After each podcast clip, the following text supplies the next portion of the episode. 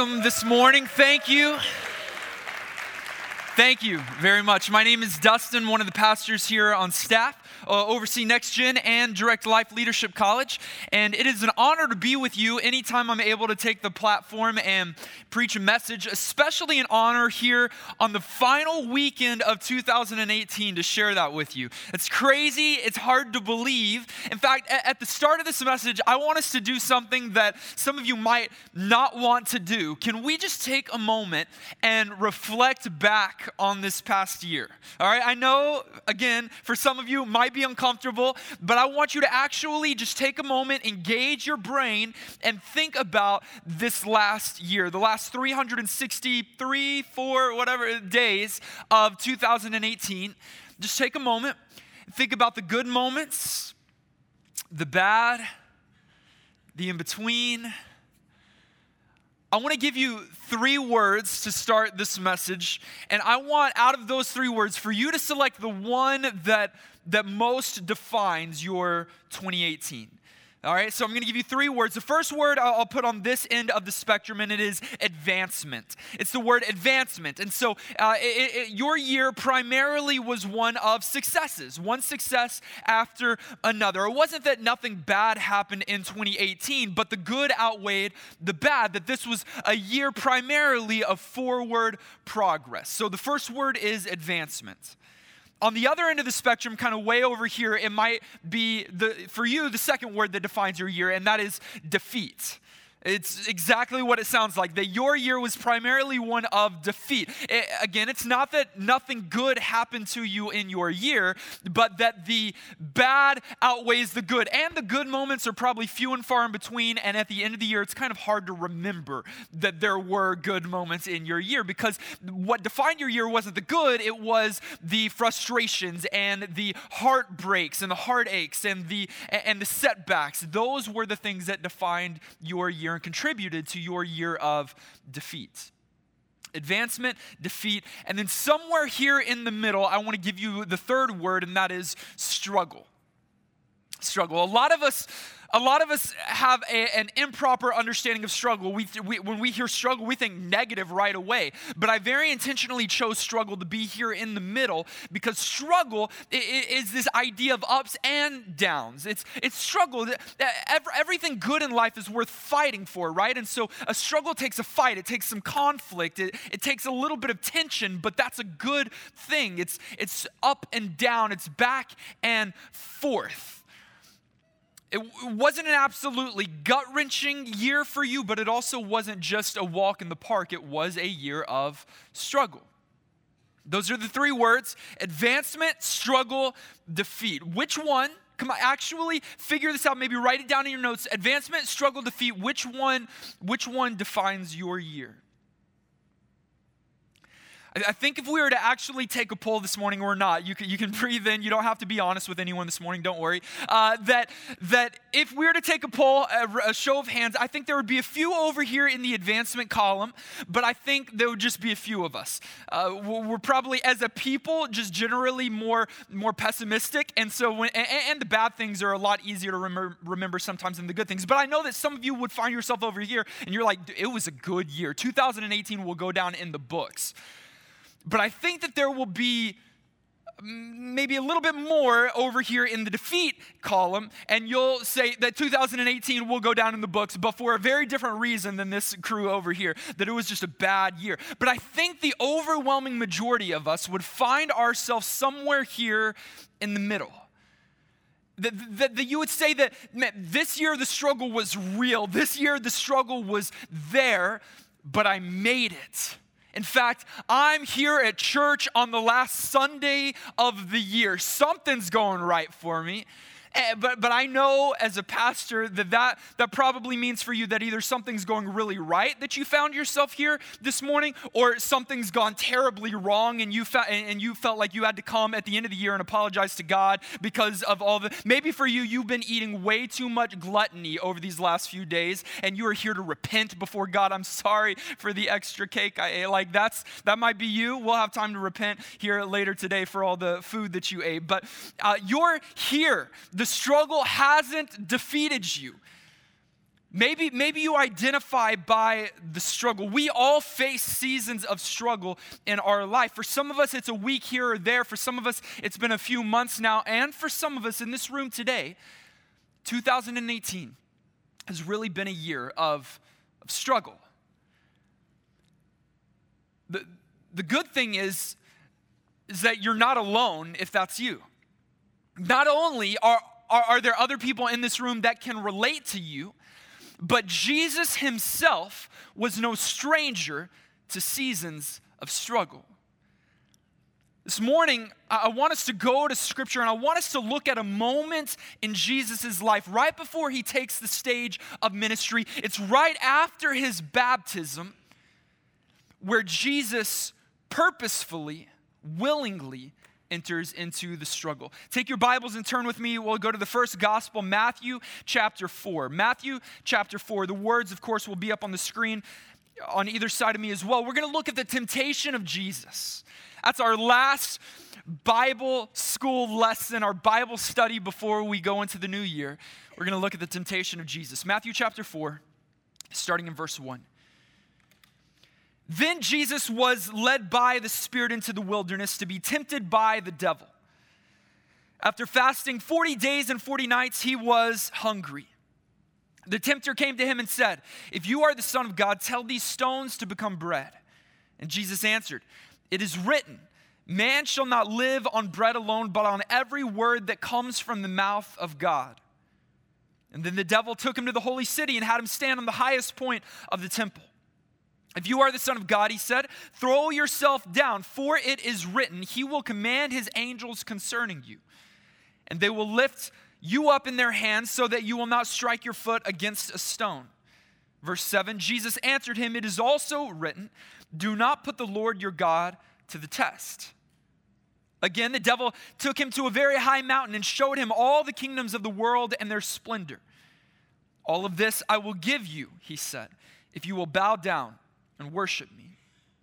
Jesus said to him, Away from me, Satan, for it is written, Worship the Lord your God and serve him only. Then the devil left him, and angels came and attended him. It's stories like this and many others in the Bible that I, I just don't fully get how Jesus actually like did that. He, Jesus was in a desert, stripped of all comfort, uh, no, no friends, no food. If that doesn't sound like like temptation, if that doesn't sound like a struggle to you, I don't know what does. And the first thing to notice here is that Jesus didn't accidentally end up in the wilderness. It wasn't one day he was just wandering and then he found himself lost in the desert and then he was tempted by, by Satan. No, he, he very intentionally went there. In fact, if you look back in verse 1, it shows you how he got there, and it might not be how you thought. Uh, look, look back in verse 1. It says, Jesus was led by who? They interact with me this morning. Jesus was led by who? The Spirit into the wilderness. That means the Spirit of God purposefully, intentionally led Jesus into the desert. This might be a surprise to a lot of Christians. We, we, a lot of us think that, that the Holy Spirit of God just likes to lead us into blessing after blessing after blessing. And wouldn't that be good if that were true? But that is not the case. And that is not how God generally operates. He doesn't always lead us to the mountaintop. There are many times where He leads us into the valley as well, where He leads us into the wilderness. So, you may have recently been in the wilderness. You might currently find yourself in the wilderness, or you might soon be in the wilderness. But at some point, you will find yourself wandering in the wilderness, and it will be no accident that you are there. And it will be no scheme or ploy of the devil that got you there. It will be the Holy Spirit who led you there. You will find yourself at one time or another in a season of struggle in the wilderness. The question is not, will it happen to me? The question is, how will I respond once I'm there?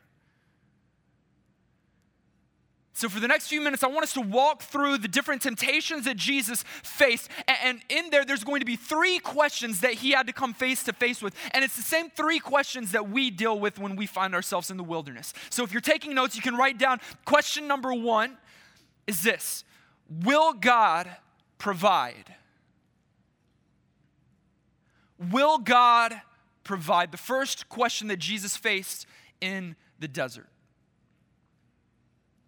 We see that in verse 2, after fasting 40 days and 40 nights, he was hungry which is one of the greatest understatements in all of Scripture, one of the greatest understatements of the year. If you go without food for 40 days and 40 nights, guess what's going to happen? You're going to be hungry. If you go without food for, if you skip lunch, you're going to be hungry. The, the longest that I've gone fasting, I think, is like three or four days. I know I'm super spiritual, right? And at that moment, on those last moments, crackers looked like cheesecake. I would do anything for a morsel of food. Can you imagine 40 days and 40 nights without any food? Jesus was hungry, his physical body was depleted. And in that moment of physical weakness, the tempter came to him and said, If you are the Son of God, tell these stones to become bread. In other words, he attacked Jesus in the area of his appetite. He appealed to Jesus' flesh, to his physical need. And, here's the thing Jesus had the power to fix the problem. He's Jesus, right? Jesus could have looked at this stone and turned it into sourdough. Mm. He could have looked at these pebbles and turned them into cornbread, or taken this boulder and turned it into banana nut bread. Praise God. He could have done all of these things. He could have taken the situation into his own hands and filled his stomach. But in that moment, Jesus had to determine will I try and force God's hand, or will I patiently wait? Will I try and bend God's will to mine or will I bend mine to His? Is my timing what's most important here or is God's? Man, we, we do not like to be patient. we, we, want things here and now. If we had the option of turning stone into bread, um, we would have been on that.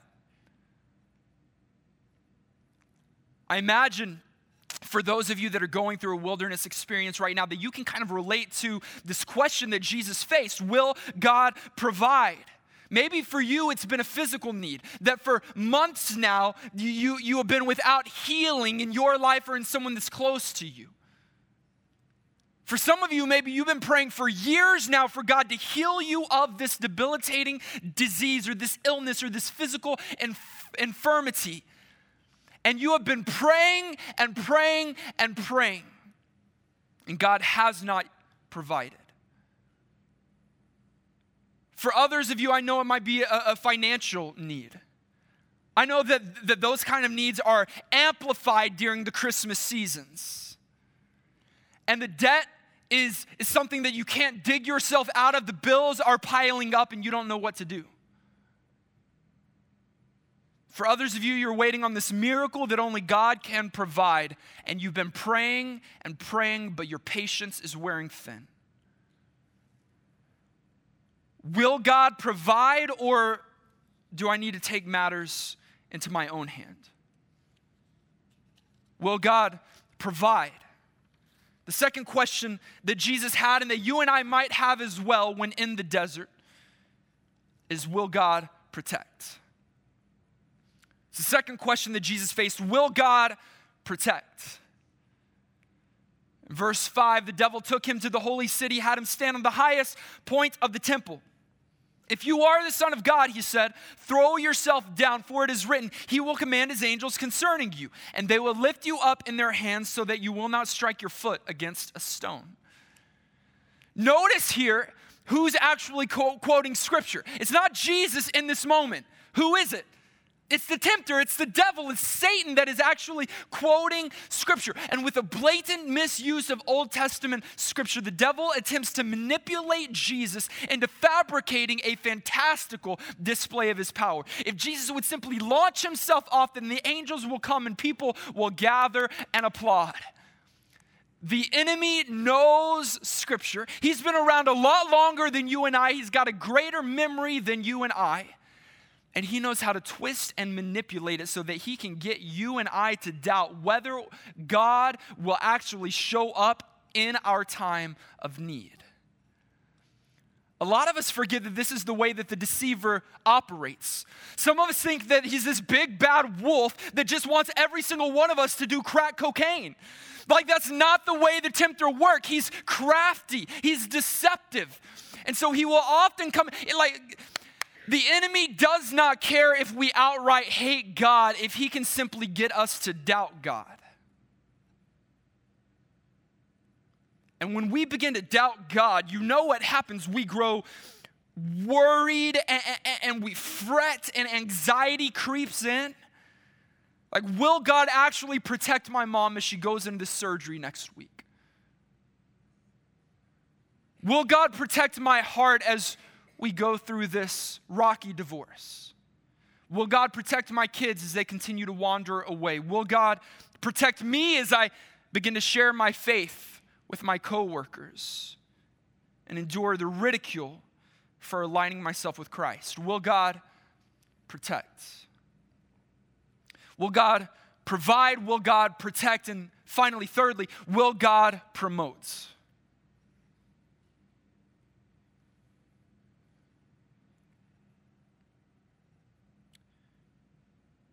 Again, the devil took him to a very high mountain and showed him all the kingdoms of the world and their splendor. Verse 9 All of this I will give you, he said, if you will bow down and worship me. Here's the thing the devil wasn't offering something that he didn't have the power to give. According to Ephesians chapter 2, the devil already had control over the kingdoms of the world. He was offering to give to Jesus one of the most dangerous things for the Christian a shortcut. A shortcut. In this temptation, Jesus could bypass the struggle. He could circumvent the difficulties that he was going to face over these next three years of his life. Like, he, if he were to do this, Jesus could avoid the betrayal.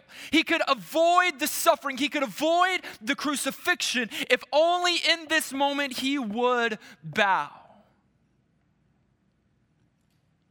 Like, we all want to be successful in our individual spheres of life, and that's okay. Like, we want to succeed, we want to move forward. That's not a bad thing. It's okay to pursue a new job or a raise or greater notoriety in your field or a literal promotion at your workplace. We want to be recognized and rewarded for who we are and for what we accomplish. The question is will we work hard and allow God to promote us in His way and in His timing? Or will we take the shortcut? Will we, will we fudge the numbers? Will we just lie on the report? Just a little white lie on the report to make ourselves look good? Will we, uh, will we get ahead at the expense of others around us? These are the shortcuts that we're offered. Christians all the time, all throughout life, are offered so many shortcuts. And here's the thing you can take the shortcut if you want, and it might help you succeed, at least by the world's standards. But if you cut the process short, it will be poisonous. It'll be poisonous. It will poison your relationships with others. It will poison your connectivity to God, and it will ultimately poison your very soul. But I promise you this if you see the process through to the very end, it will be for you prosperous. It's just in the moment of being faced with the question, we have to determine do we take the shortcut, which will prove to be poisonous? Do we follow the process to the end and watch God do something prosperous? Will God provide? Will God protect? Will God promote? The three questions that Jesus faced in the wilderness. One thing about the devil is that he is not, like, he, he lacks in, ingenuity, creativity. He still uses the same strategies today that he used to try to, to defeat Jesus then. And when you find yourself in the wilderness, the enemy will use these same tactics against you in an attempt to completely destroy you. He will cause you to question. You and I will face the question Will God, will I actually trust God to provide, protect, and promote? Or will I exhaust myself chasing after what God has already promised to supply? And when the questions come, you and I can be reminded that Jesus entered into the wilderness before us and we can look at the questions that were posed to him and see how he responded. He responded the same way each and every time. Look back there in Matthew chapter 4 in verses 4, 7, and 10. He says, It is written, it is written, it is written. Over and over again, Jesus remembers the words of his Father. I absolutely love this. Come on, take your Bibles. Look at the previous page. Maybe for you, it's just a few paragraphs prior. Right before the wilderness experience, Jesus was baptized. And as he's coming out of the baptism waters there in Matthew chapter 3, verse 17, he hears a voice. Something extraordinary happens. Don't miss this. Matthew chapter 3, verse 17. And a voice from heaven said, This is my son, whom I love, and with him I am well pleased. Can you imagine what this moment must have been like for Jesus? To hear a voice from his Father in heaven speaking these words over him. I don't know if you had a good earthly father, but for a father figure, for someone in your life to speak these words to you can mean so much for a child, no matter their age. And get this God said this to Jesus before his public ministry, where he preached to thousands. He said this to Jesus before his miracles, where he made the blind to see and the deaf to hear. He said this to Jesus before his death and resurrection that would secure salvation for millions. Because the Father's love wasn't dependent on what Jesus had done, it was all about who he was. And I can only imagine that over the next 40 days during that wilderness experience that Jesus held on tightly to these words that his father spoke over him. And that as he was in the desert, as he was tired, as he was weary, as he was alone and facing the doubts of the deceiver, don't you think he continually replayed in his mind, I am his son. I am loved. He is pleased with me. I am his son. I am loved. He is pleased with me. If you are a Christian here today, these words spoken from the Father to the Son are the same words that your Father in heaven speaks over you. He says, You are loved. He is pleased with you. You are his son or his daughter. You don't have to prove anything to anyone because God is already pleased with you. Long before you did anything good, God chose you. And long before you did anything bad, God loved you. When your heavenly father looks at you, he sees Jesus in you.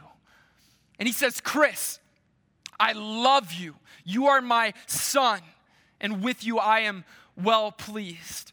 He says, Michelle, you are my daughter, and I love you, and with you I am well pleased. Life Church, listen, when you are in seasons of struggle, remember the words of the Father are stronger than the doubts of the deceiver. The words of your Father are stronger than the doubts of the deceiver. He is speaking His words. Are you listening? We do not serve a quiet God but sometimes we are a deaf people. In verse 4, Jesus says that man shall not live on bread alone, but on every word that comes from the mouth of God. If you're using your own Bible, I would encourage you to circle or underline the word word there. we usually don't do word studies, especially when the word is word, but the Greek word for word, hope you're following me here, is the word rhema. R H E M A, rhema. And this means a personal word, an utterance, a personal revelation. What it means here in Matthew chapter 4 is that it is a direct download from God in heaven to your hearts. A rhema can change your mindset in the most difficult season.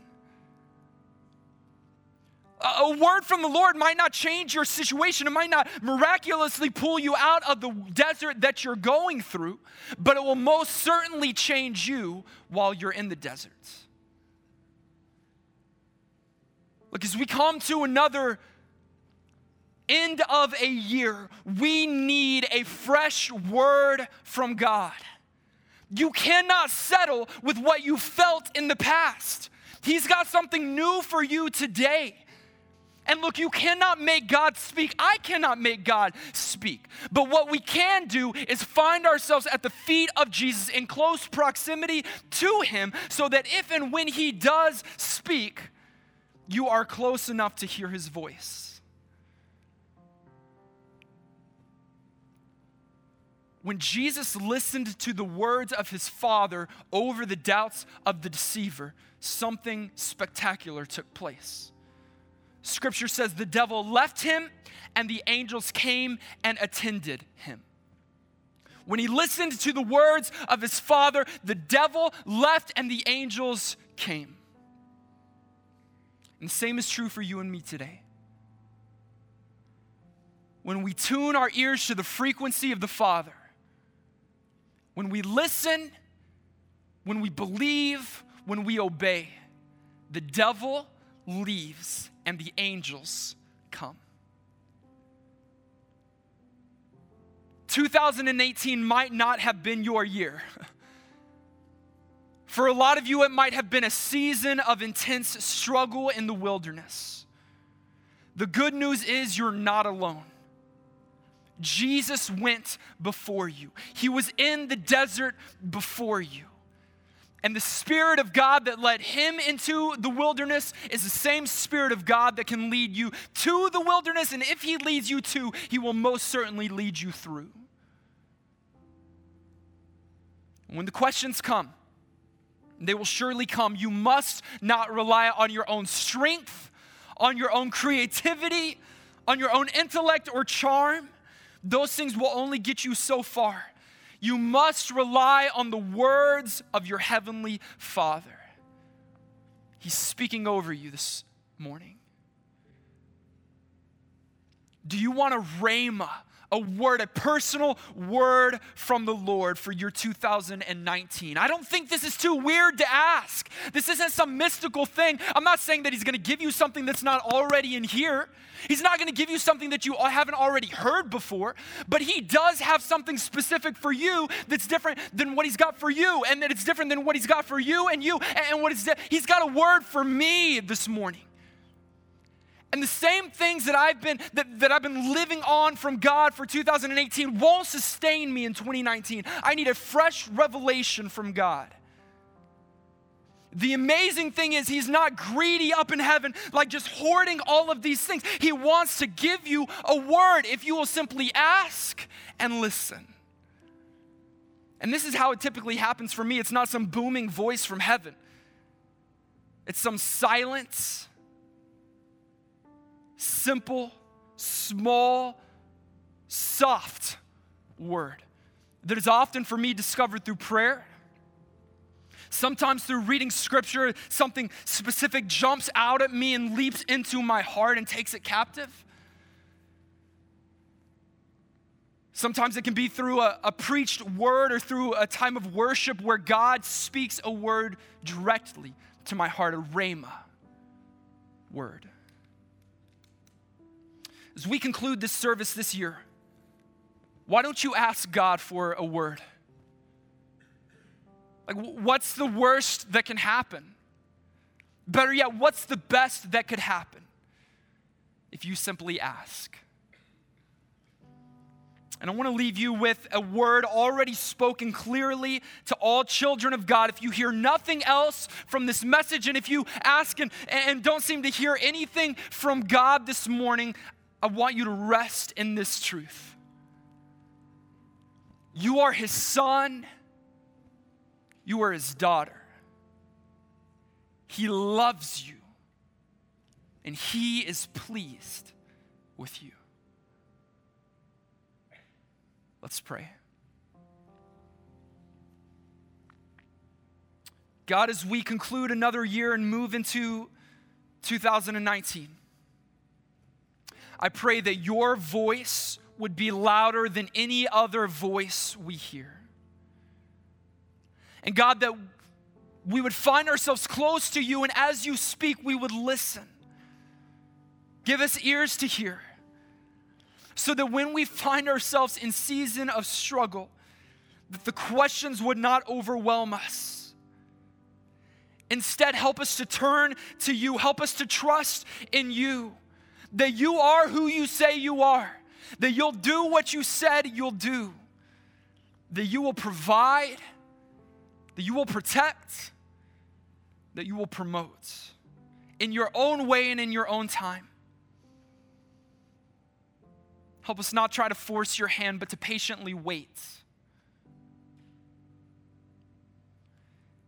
And God, the thing that is going to sustain us, the thing that is going to give us strength and nourishment during that time of waiting, during the season of struggle, is a word from you, is a rhema. So, God, I pray that you would speak right now to the hearts of the men and women here. For those that do not yet have a relationship with you, God, I pray that you'd start their 2019 off right. And their word today would be salvation. Come to me, all who are weary. I will give you rest. God, would you give us each individual words today, one that would carry us through the difficult days? And as one year closes and another opens, help us to be encouraged by the truth that we are your sons and daughters, that you love us, and that you are pleased with us. In Jesus' name we pray. Amen.